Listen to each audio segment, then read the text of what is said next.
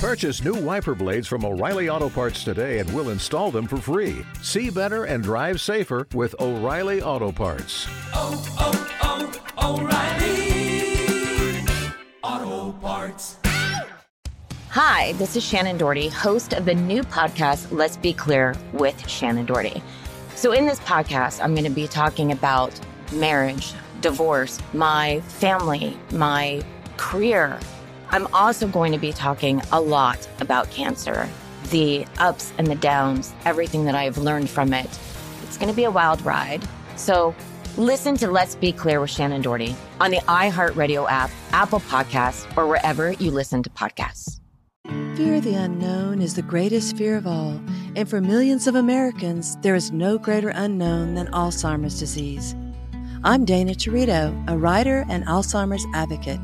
On my podcast, The Memory Whisperer, I strive to calm your fears about the disease through thoughtful conversations with experts, care partners, and more. action is the antidote for fear.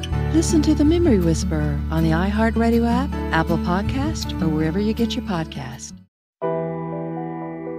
This is Unbreakable with Jay Glazer, a mental health podcast helping you out of the gray and into the blue. Now, here's Jay Glazer. Welcome into Unbreakable, a mental health podcast with Jay Glazer. I'm Jay Glazer, and today, before I get to him, though, I have a, a really special friend, a close friend of mine, used to be a training partner of mine, and this guy is like reinvented himself over and over and over and over. What the great ones do. Before I get to him, I just want to chime in with a start here from our sponsor. If you're like many people, you may be surprised to learn that one in five adults in this country experienced mental illness last year. Yet far too many fail to receive the support they need. Carelon Behavioral Health is doing something about it. They understand that behavioral health is a key part of whole health, delivering compassionate care that treats physical, mental, emotional, and social needs in tandem. Carelon Behavioral Health, raising the quality of life through empathy and action. Action is probably the best way I can describe my friend coming in here. It is the one and only, the Miz, WWE star, Hollywood star, reality TV star. Like I could say that, right? Is that what it's called from back in the day? But man, just an overall great dude. We to train together at Unbreakable Performance Center. Man, he is one of my favorite dudes. And he is also the man who led the Cleveland Browns out of the tunnel for their first opening game win this year against the Cincinnati Bengals. And I'm thinking that's probably what you're most proud of these days, isn't it? I mean, let me tell you. What? By the way, what an introduction!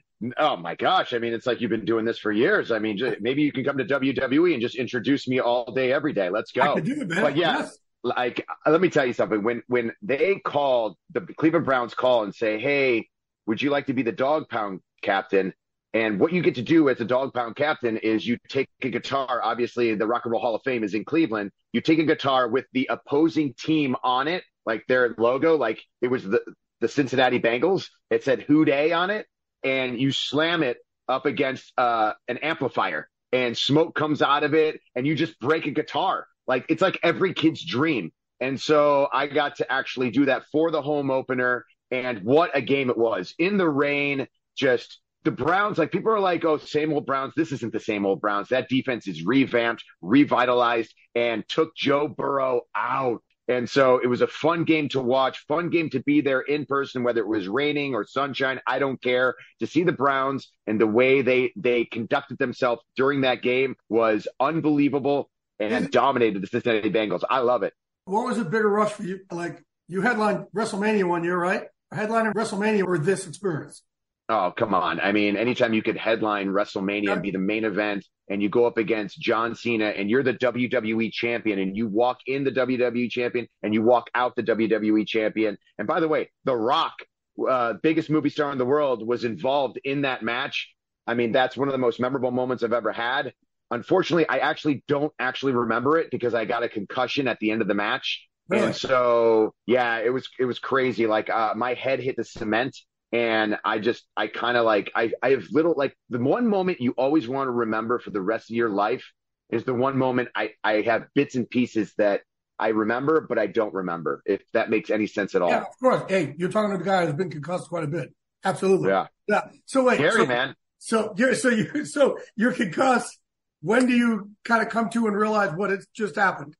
Later on. No, yeah. So so later on that night, I would say I remember going back into the gorilla position, as we call it, which is right when you go out, whenever we go out into the audience onto the ramp, we leave a place called the gorilla position where all the people are telling you, you know, your music goes and that's where you, the entrance to the ramp is and that's where you go back into. So once I hit the gorilla position, I remember being in there and I think I was like apologizing profusely, like I messed everything up because I was concussed. I don't I don't remember anything. So I, I I imagined I messed the whole main event of WrestleMania up. Luckily I didn't, and it came off like perfectly, and not many people knew exactly what was going on except for the the the professionals that were in there. I was very fortunate to have someone like The Rock and John Cena and even uh, Mike Chioda, who was the referee, in there to kind of guide me safely throughout the the whole the the whole time we were in there.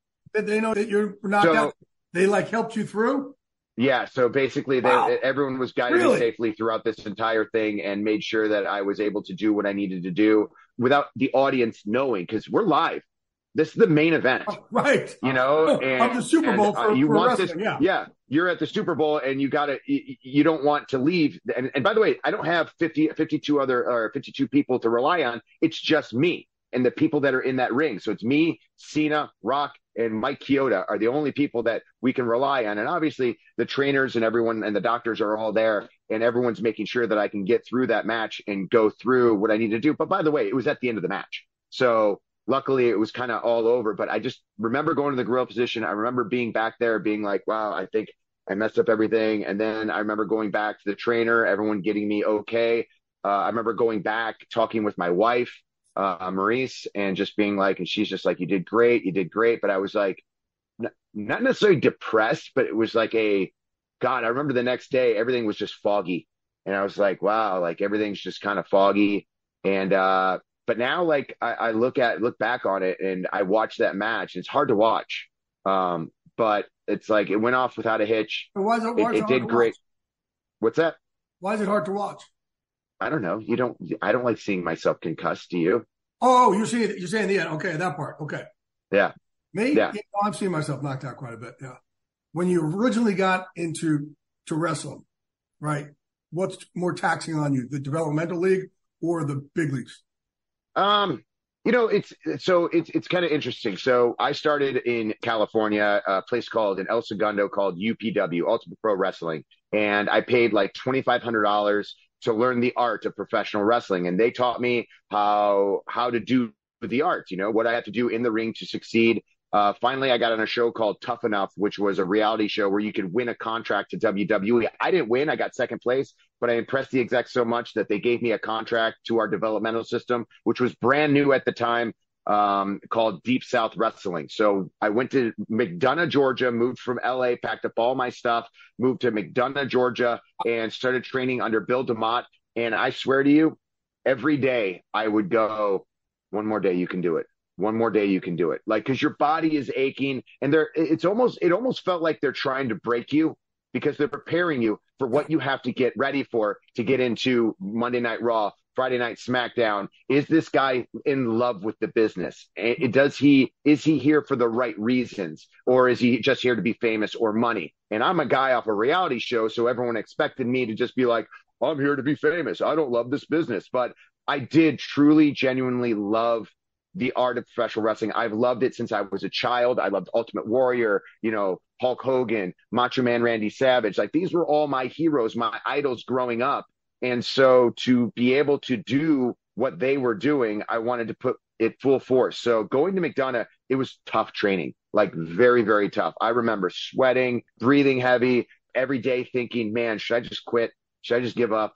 I mean, does, can my body take it? Can my mind take it mentally and physically? Can I do this? I don't know if I can. And every day going, one more day, you can do it. One more day, you can do it. One more day, you can do it. And so finally, I was six months there. I became the first ever Deep South heavyweight champion. And once I was there, one of the sayings that they would say was, if you can sell out in I guess you could say the developmental system because we would have shows every every Thursday. We would have a show, and if you can sell out this show, which is like two, 300 people, then you go to the next territory. And that's the old school way. There was territories everywhere and superstars would go from territory to territory to sell out everywhere. If you can sell out everywhere, then you're a bona fide worldwide superstar. So when I was world heavyweight champion or deep south heavyweight champion, we were selling out every show. So then they moved me to Ohio Valley Wrestling in Louisville because I was there for six months in deep south, moved me to Louisville. And so we went to Louisville and it was tough because I was a good guy at deep south Oh. wrestling. I was a good guy. I, I, and by the way, that's all I knew. So when I went to Ohio Valley Wrestling, they hated me because I was this guy from real world and it was a little bit, uh, it was a different territory, different audience, different people. So now I had to learn how to utilize this audience like I did down at Deep South because Deep South, it was like, oh, it just came to me. Now I actually had to really work and try to figure out this audience. That's where I, Paul Heyman came up to me and he goes, you know why this isn't working? And I was like, nah, I have Oh, no Paul idea. I came up figure it. Yeah. Yeah. And he goes, You're not a good guy. And I go, What do you mean? He goes, You're a heel, which is a bad guy, as a term for bad guy in our in our world. And I was like, I don't know. He goes, Watch. So Paul and I sat down and we came up with a promo and I went out there and I don't think I've been a good guy for the last 20 years uh, in WWE because of that moment, that one moment where Paul was like, You're not a good guy. You're a bad guy. And from there, I went six months in uh, Ohio Valley Wrestling. We were selling out every night, and they brought me up to SmackDown as like the host. And I didn't want to be a host. I want to be like, you know, I want to be a guy that puts asses in seats. You know, I want to be the guy that that people paid tickets for. And a host, being the next Ryan Seacrest, is not going to do it in WWE. Credit Ryan Seacrest, very talented person, no doubt in my mind. But I want to be like the biggest star in WWE, not a host. But I figured if they can give me a microphone, no problem. I can I can set myself up and make sure that they want to punch me or beat me up or do whatever to where they have to get me in the ring. And that's exactly kind of what happened. So you asked like uh, a long story short, what's harder, developmental or being in WWE? It's all tough. If you want to be a superstar in any sport, in anything that you are doing, the developmental is very difficult because you're trying to learn the process and your brain is absorbing something brand new. But once you're there and you know what you're doing, you're still learning. And I'm still, even 20 years to this day, I'm still a sponge. I'm still absorbing everything. I learned from so many people. When you introduced me to Sean McVay, and it was before he won the Super Bowl, before when he first got a coach, you had him working Yeah. out with me. And I was like, wow, this guy is so young and he's the head coach of the, the, the Los Angeles Rams. I mean, this is crazy. And then once I worked out with him, I was like, wow, I will run through a wall with this guy. Like this is this there there's there's something special about him.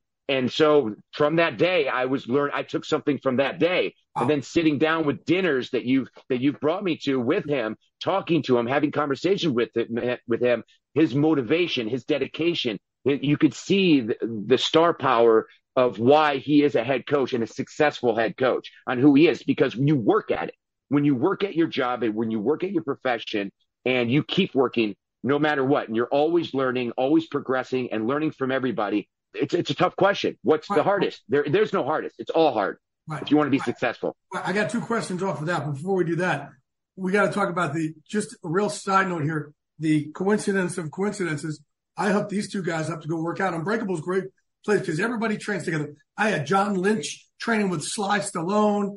I have the, you know, Rock is coming in there, go with this person, this. I meet you. You come to one of my parties, right? And I meet you for the first time. You're like, come to my gym. You're going to love it. I'm like, ah, yeah, whatever. So I call you. I go, hey, do you mind if I stop by? Yeah, sure. No problem. I walk in. Sylvester Stallone is sitting there just doing shrugs. And I'm like, what is this place? This is absolutely nuts. Like every celebrity you could possibly think of is like there or athlete. Like Terrell Owens is there, like on the running machine, like slides over here doing shrugs. You know, you have you have uh, Demi Lovato's uh, kicking over there. Demi Wiz Lovato's kicking. Wiz Khalifa's over here throwing elbows. I'm Wiz yeah. Khalifa. I'm like, what is what is this place? Like all different walks of life. It's not just sports. It's not music. It's not just it's everything.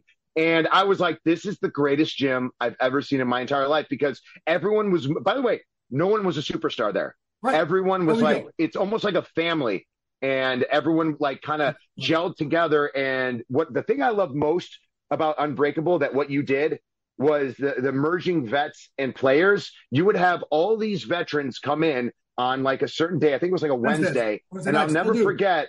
I'll never forget Whit coming in, and it was the first time I ever met Whit. Andrew Andrew Whitworth. Whitworth. And uh, he On had like, like he was he was talking to these these these kids and all these people that were there were, were vets, like there were kids, there were older people, and everyone was just talking about their story and what they're dealing with. And Whit was so honest and so so involved and it was just it was a very cool just thing that that that I got to experience and be there with and hear their stories and make me appreciate our vets even more than I already did. And I've been to Iraq. I've been I've done shows, I've done tours with USO, uh, but to be in there in that gym and work out with the veterans and you give them a place to kind of open up and and kind of tell their story and look at the support system that they had it was unbelievable. I appreciate that, brother. Yeah, and, and look, our, it's not a gym; it's a mental health place, right? We're a community and we're a family, especially it's a scarier world. But the thing I set, I set him up with Chris Shula and, and who's a linebacker coach with the Rams right now, and Sean McVay, right? And you guys start talking, and you're like, "Hey, where'd you go to school?" Oh, I went to Miami of Ohio, right? And then yeah. Sean's like, "I went to Miami of Ohio." Hey, where'd you go? Yeah. You guys end up you lived in the same building, right? I know. We lived in Sim. We lived in Symmes uh, dorm, and then not only that, like I was like, "Did you ever go to attractions? Did you ever go to First Run?" And we were like, "Stadium," and we were like talking like, I was like, "What is this? This is crazy." See, people don't know that. Miz. Sean McVay went to the same school, lived in the same dorm. People have no idea. Miami of Ohio, baby. Miami of Ohio. You've worked hard for what you have your money, your assets, your 401k, and home. Isn't it all worth protecting? Nearly one in four consumers have been a victim of identity theft. Lifelock Ultimate Plus helps protect your finances with up to $3 million in reimbursement. LifeLock alerts you to identity threats you might miss, and if your identity is stolen, your dedicated U.S.-based restoration specialist will work to fix it. Let LifeLock help protect what you've worked so hard for. Save 25% off your first year on LifeLock Ultimate Plus at lifeLock.com/slash-aware. Terms apply. Good song, the Johnny Carson theme, right? Hey, who wrote that? Skip. Who do you think? It's your buddy. Hi, everyone. I'm Paul Anka. And I'm Skip Bronson. And what happens when two old friends take their decades of experience in the business and entertainment worlds and sit down with our buddies? You get Our Way, a brand new show from iHeart Podcast where we chop it up with our pals about everything under the sun. Hear about Michael Bublé's entrance into show business. And get business insight from Mark Burnett. Find out what scares my son-in-law, Jason Bateman. And discover the bragging rights that come with beating Michael Jordan at golf. Together, we know just about everybody, including sitting presidents. So join us as we ask the questions they've not been asked before, tell it like it is, and even sing a song or two. This is our podcast, and we're going to do it our way. Listen to Our Way on the iHeartRadio app, Apple Podcasts, or wherever you get your podcasts.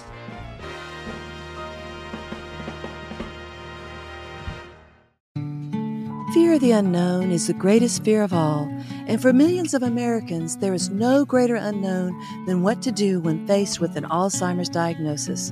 My name is Dana Territo, and my podcast, The Memory Whisperer, takes a closer look at Alzheimer's disease and those affected by it. Like many of you, I've experienced the disease firsthand. I've been an advocate and care partner for decades and have written extensively about the subject.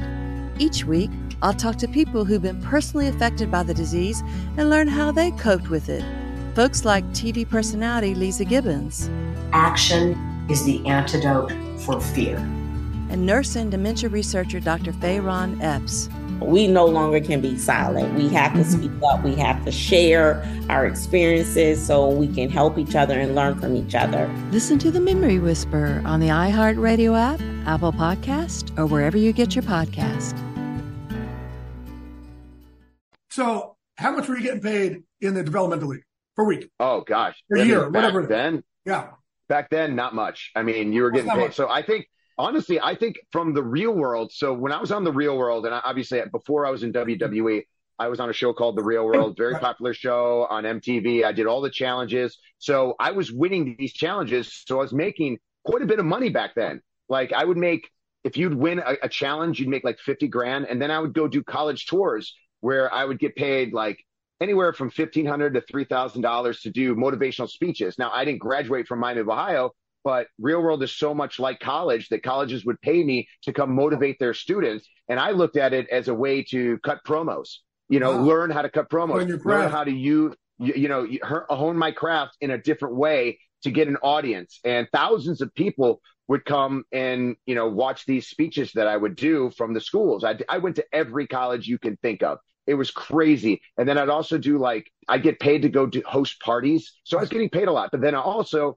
I created a merchandise line where I had T-shirts because I saw that WWE, you know, their their superstars had T-shirts. And I figured, well, if they have t-shirts, I'm going to make my own t-shirts and show that I can sell t-shirts. Wow. So I would wear these t-shirts on the, on, on the challenges and then I would sell them. So if anyone ever got a B Miz t-shirt that was off my website, then they were getting it from me. Like I was stuffing these t-shirts wow. in and posting them and, and taking them all to the, to, to the post office every single week. It was, it was crazy. So I was making a lot of money. I was making six figures. When I got in developmental, I was, I took a pay cut right. because I wanted to, I, I said, I can take a pay cut in this because I am, I believe that I can make more.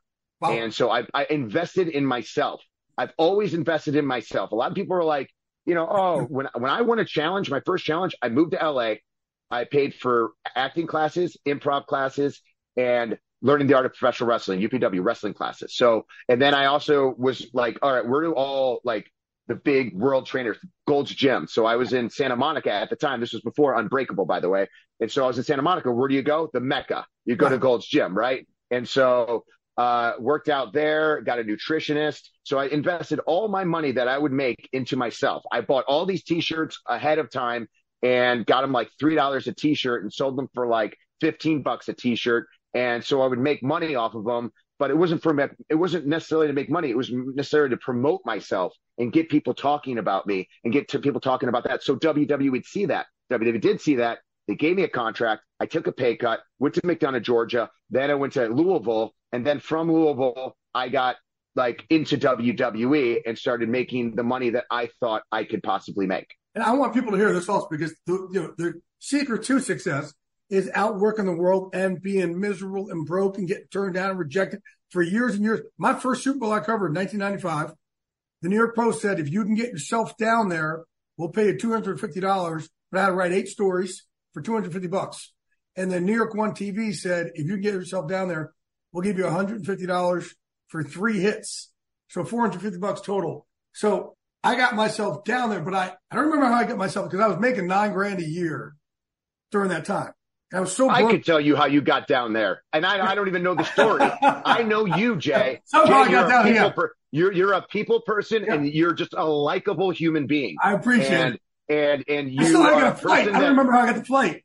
You have an, an amazing ability to bring people together and to unite people, and I've never seen anyone do it as well as you. So when you say, oh, I don't know how I got down there, I knew exactly how you got down there. You met one guy. This guy was like, oh, let me introduce you to my buddy here. Oh, okay. Hi. Hi, I'm Jay. Hi, I'm Jay. Blah, blah, blah. And all of a sudden, there you are on the floor or on the on the field. And and how did I get there? Because you're just a people person. And that's what you got to do, right? But that's but my point is, it's the grind. Like you got to put that grind in. I had to put that grind in. People nowadays, they're like, oh my gosh, they're so in the tank because it doesn't happen for them overnight. Shit does not happen overnight. I mean, mine was 11 years worth making 9,450 bucks a fucking year until I finally got a job for 50 grand for CBS. That was, that was bleak, but this, again, I invested in myself. You invested in yourself by deciding to outwork the world. The other question I had for you is you realized that your lane of success is to be the heel. Okay. That is such a rare trait. So I'm a sensitive. Now, when you have a face like this, I have a very punchable face, Jay. Well, that's what I'm saying. I'm sensitive as shit. Like I broke, you know, look, I break a story. You know, remember that one year I broke, uh, you know, Giants were going to trade Odell Beckham and I got murdered. And so did every one of the followers and Unbreakable and people just destroying it like, holy shit ball. And I can't, hey, I'm sensitive. I can't take shit like that. How are you able to like compartmentalize and take the hate that you're making sure you get? There's a lot of people in, you know, even in WWE right now that do not like getting hated on, do not like getting booed. They love the cheers. They live for the cheers. I, I guess I'm different that way. I've always been a button pusher. And so if I see a button, I'm going to push it. And I enjoy the booze. And I see I you as the, the most lovable dude. I, I, see you different. Thank you. Thank yeah, you. Yeah. yeah I, I, maybe I'm just, I don't know, maybe I'm just confident with myself and my ability and know that I am truly, genuinely always doing right. I feel like but my character in WWE is a bad guy, egotistical, arrogant. But there's a reason that he, and I always think about like mentally, all right, what's going on in the Miz's brain, like the Miz character in WWE, Why is he acting the way he's acting? And the main reason I always come up with is I never got the respect I feel like I've ever deserved. And when I walk out there and people are booing me, you shouldn't be booing me. You should be booing the guy. Like, why are you booing me when the guy across the the the, the ring from me, the per, my opponent, the person I'm going up against, has done X, Y, and Z. And whenever I do X, Y, and Z, the same thing, you boo me, but you cheer him. So this person can can do something the same exact thing I do, and you cheer him, and then I get booed. So that's all the mentality in there. And I never take anything, I guess, too seriously, and it just doesn't bother me. I'll go on X and I'll look at all the comments, just the hatred. Oh, the Miz sucks. I can't stand him. He's he's nothing. He's it motivates me. It fuels really? my fire. Oh, oh my god, I can't deal with it. There, there is nothing I, I, more. I erased mine. I I hired somebody to do my own social media. I can't do it. I can't look at DMs. Nothing. Can't do it. Really? Yeah. Oh yeah, absolutely. I'm sensitive. I love it. Dude. I'm sensitive. I love the blogs. Absolutely. I love the blogs. I love the the the, the tweets or the Oh. X's, whatever you want to call them now. Like I enjoy reading all about the hatred and disdain.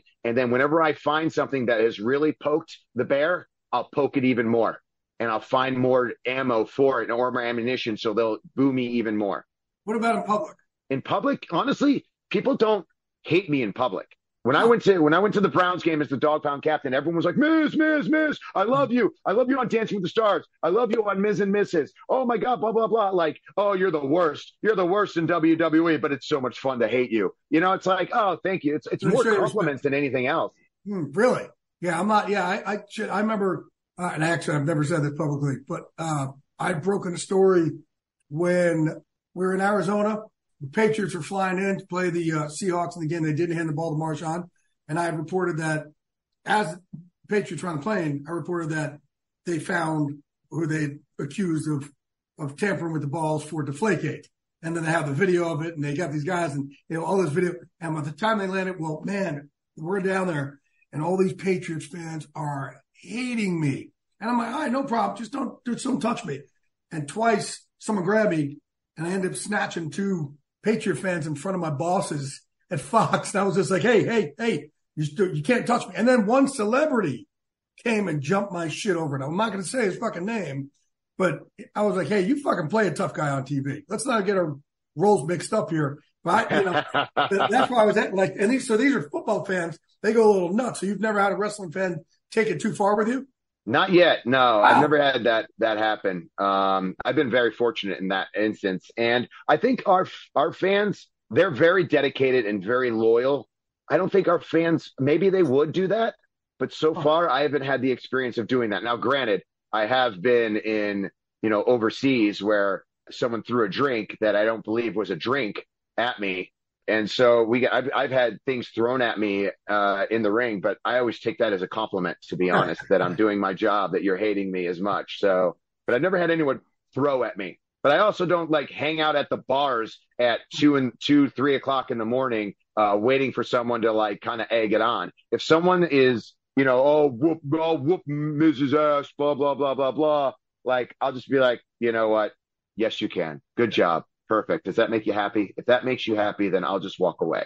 Because I'd rather I'd rather walk away than than get a lawsuit for millions of dollars because Right. I elbowed someone in a mosh pit or something like that. I don't know. Good song. The Johnny Carson theme, right? Hey, who wrote that? Skip, who do you think? It's your buddy. Hi, everyone. I'm Paul Anka. And I'm Skip Bronson. And what happens when two old friends take their decades of experience in the business and entertainment worlds and sit down with our buddies? You get Our Way, a brand new show from iHeart Podcast where we chop it up with our pals about everything under the sun Hear about Michael Bublé's entrance into show business. and get business insight from Mark Burnett Find out what scares my son in law, Jason Bateman. and discover the bragging rights that come with beating Michael Jordan at golf. Together, we know just about everybody, including sitting presidents. So join us as we ask the questions they've not been asked before, tell it like it is, and even sing a song or two. This is our podcast, and we're going to do it our way. Listen to Our Way on the iHeartRadio app, Apple Podcasts, or wherever you get your podcasts.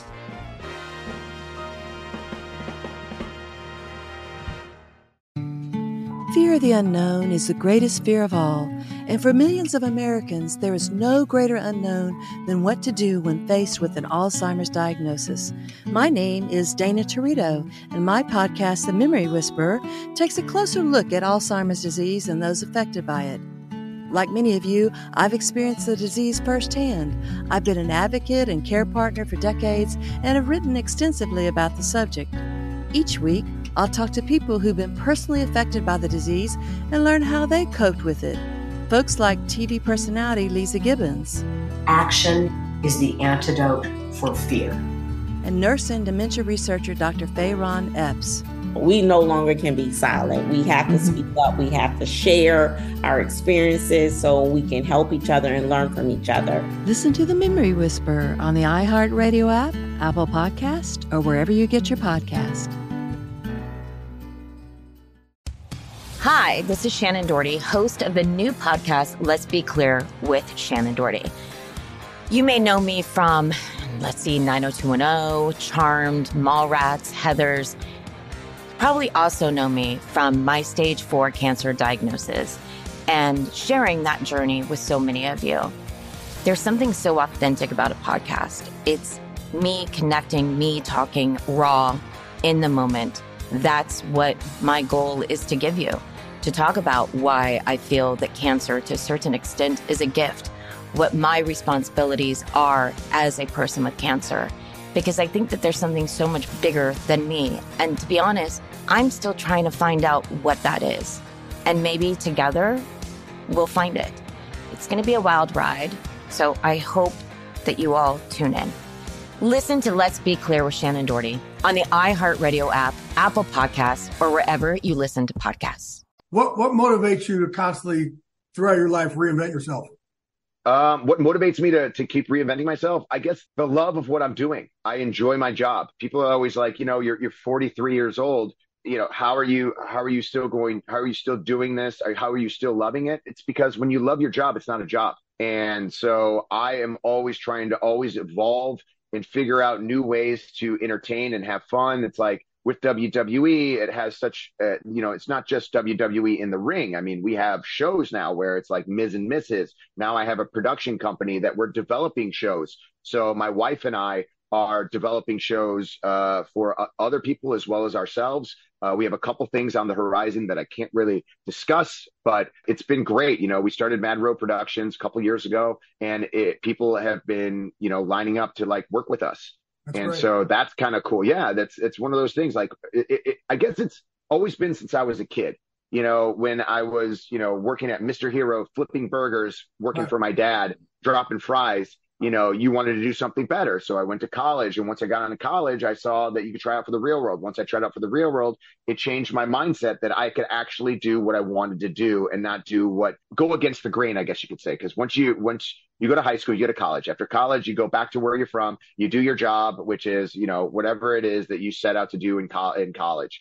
But real world changed my whole perspective on that and said, if you have dreams, you can pursue them. So once I got the dreams, I found the tools that I needed to pursue my dreams. There's different tools that you need to gather all so you can build the right career that you want.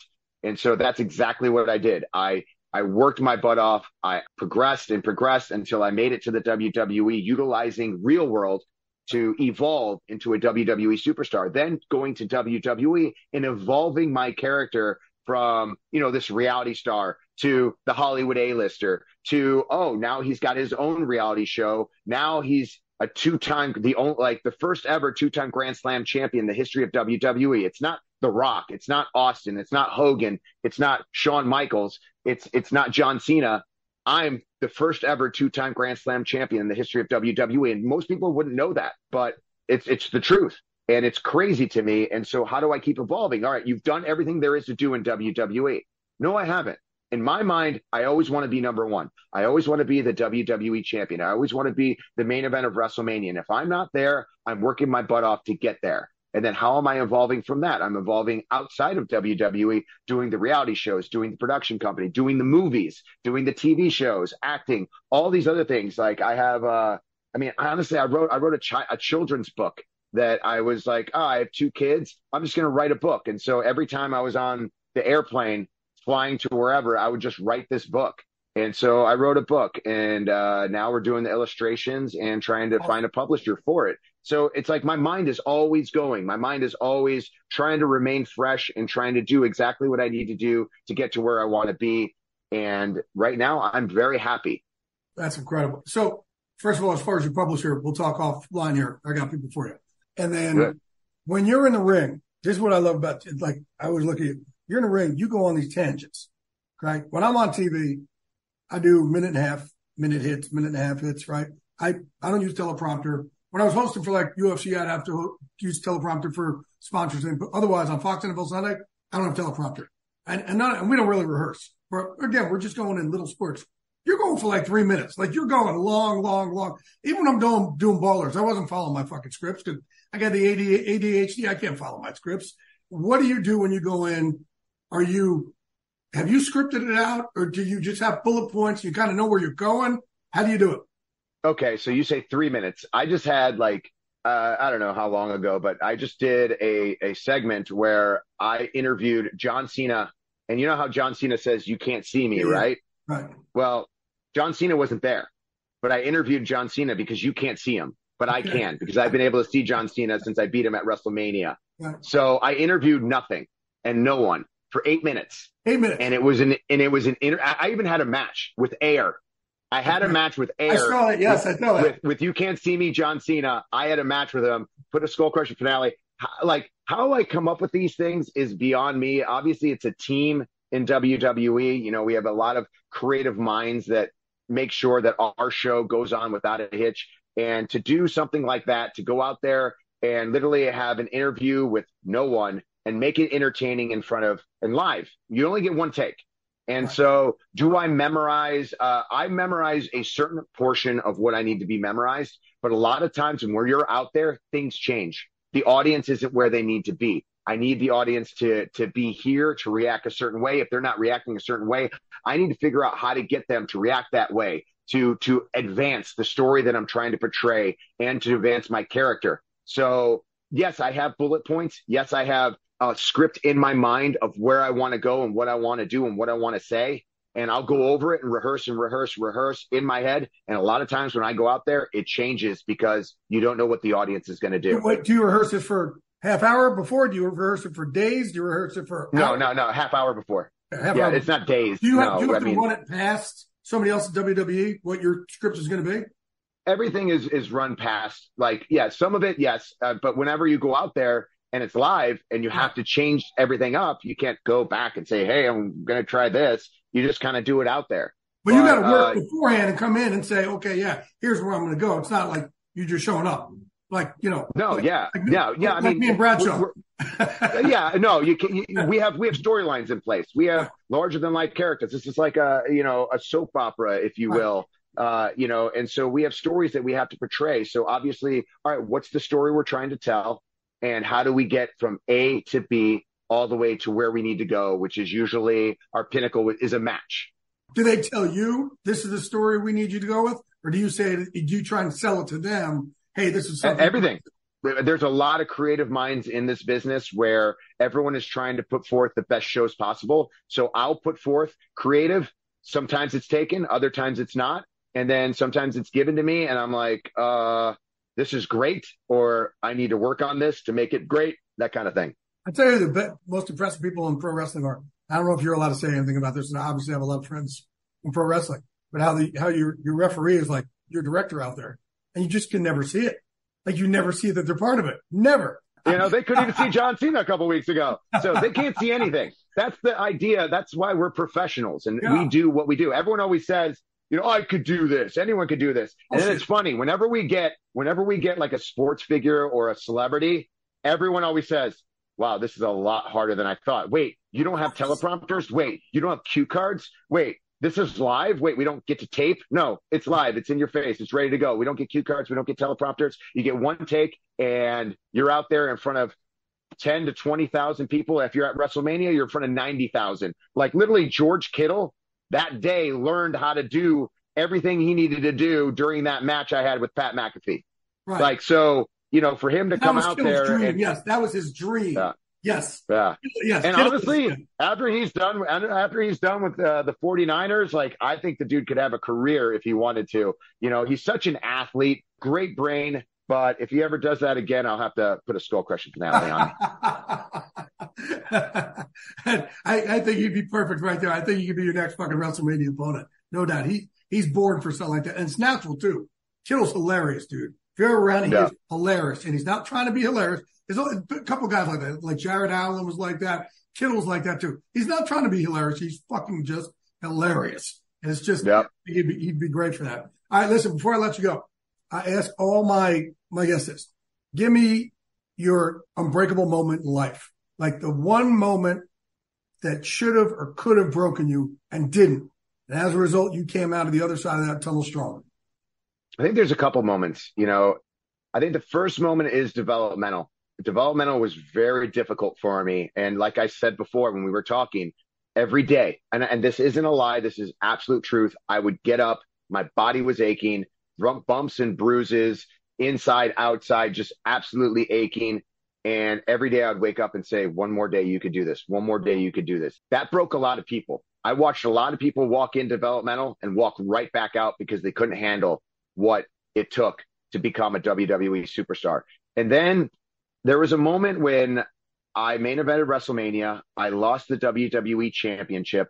And then literally that entire year, I couldn't win a match and I couldn't figure, I was at the top. Like you, you don't get higher than main eventing WrestleMania and retaining the WWE championship against the poster child w, uh, of WWE at the time, John Cena with The Rock in there. You don't get higher than that, right?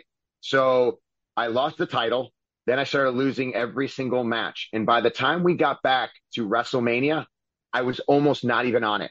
So I went from being the main event of WrestleMania to the very next year. I was like on a, on, I was in a mid, uh, a middle, not a mid card, but it was like a middle match, team Johnny versus team Teddy, which I felt I was just thrown in there.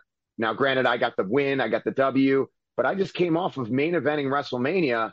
And the very next year, I was almost not even on WrestleMania. Like I was, I was, I was almost like poof, gone. And it was very embarrassing for me. Uh, What, uh, did, you, that did you lose your confidence? Like what, what had happened? you know, I, I, I don't know what happened. You know, it just kind of like steamrolled, like it kept on tumbling. It was like a domino effect. Like there's one loss, there's two loss, there's three loss. And I couldn't figure out how to maneuver myself to be a top tier talent.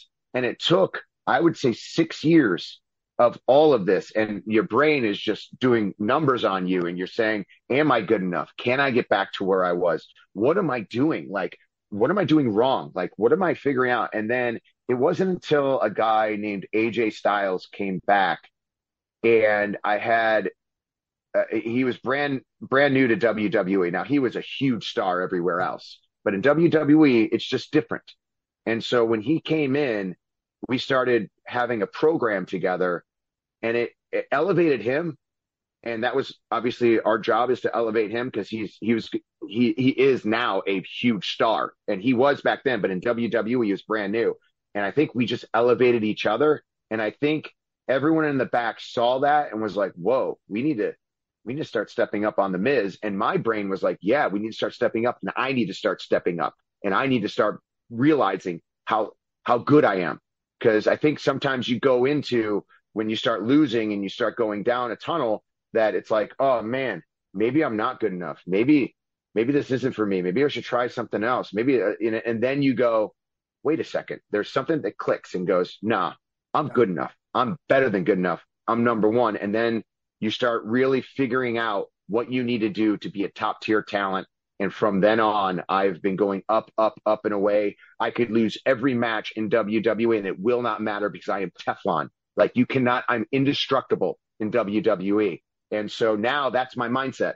I am, I am completely indestructible. I will make you believe whatever I want you to believe when I want you to believe it. And I'm good enough to have five star matches each and every time, five star segments each and every time. You can revolve an entire show around me, or you can give me one minute. You better believe you're going to have moments that the fans will have for the last rest of their life. And so that's where I'm at today. Was I there when I, I got done with WWE championship in 2011? Hell no. it took a long time to develop that confidence, to get that confidence back. When I was on the rise, getting and I had the title in the WWE, I was I was like, I'm the man. I'm great. But then once you start going downhill and you that slippery slope, it's like you always see those UFC fighters that lose that one match. They're mm-hmm. on that that that trajectory, yeah. and then they went, and then all of a sudden, glass what breaks. happens to them? Like, yeah, yeah. and yeah. I've had that glass break, and it took a long time to fit, find all the pieces to put it back together and make it. Now it's a nice shiny glass you can see right through, and there's no cracks. And those cracks, by the way, were all learning moments.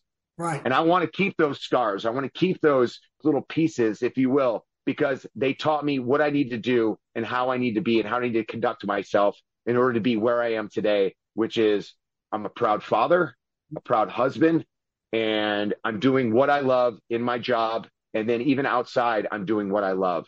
And so I'm, I'm, I feel like I'm very, very happy and in a great spot and just enjoying life.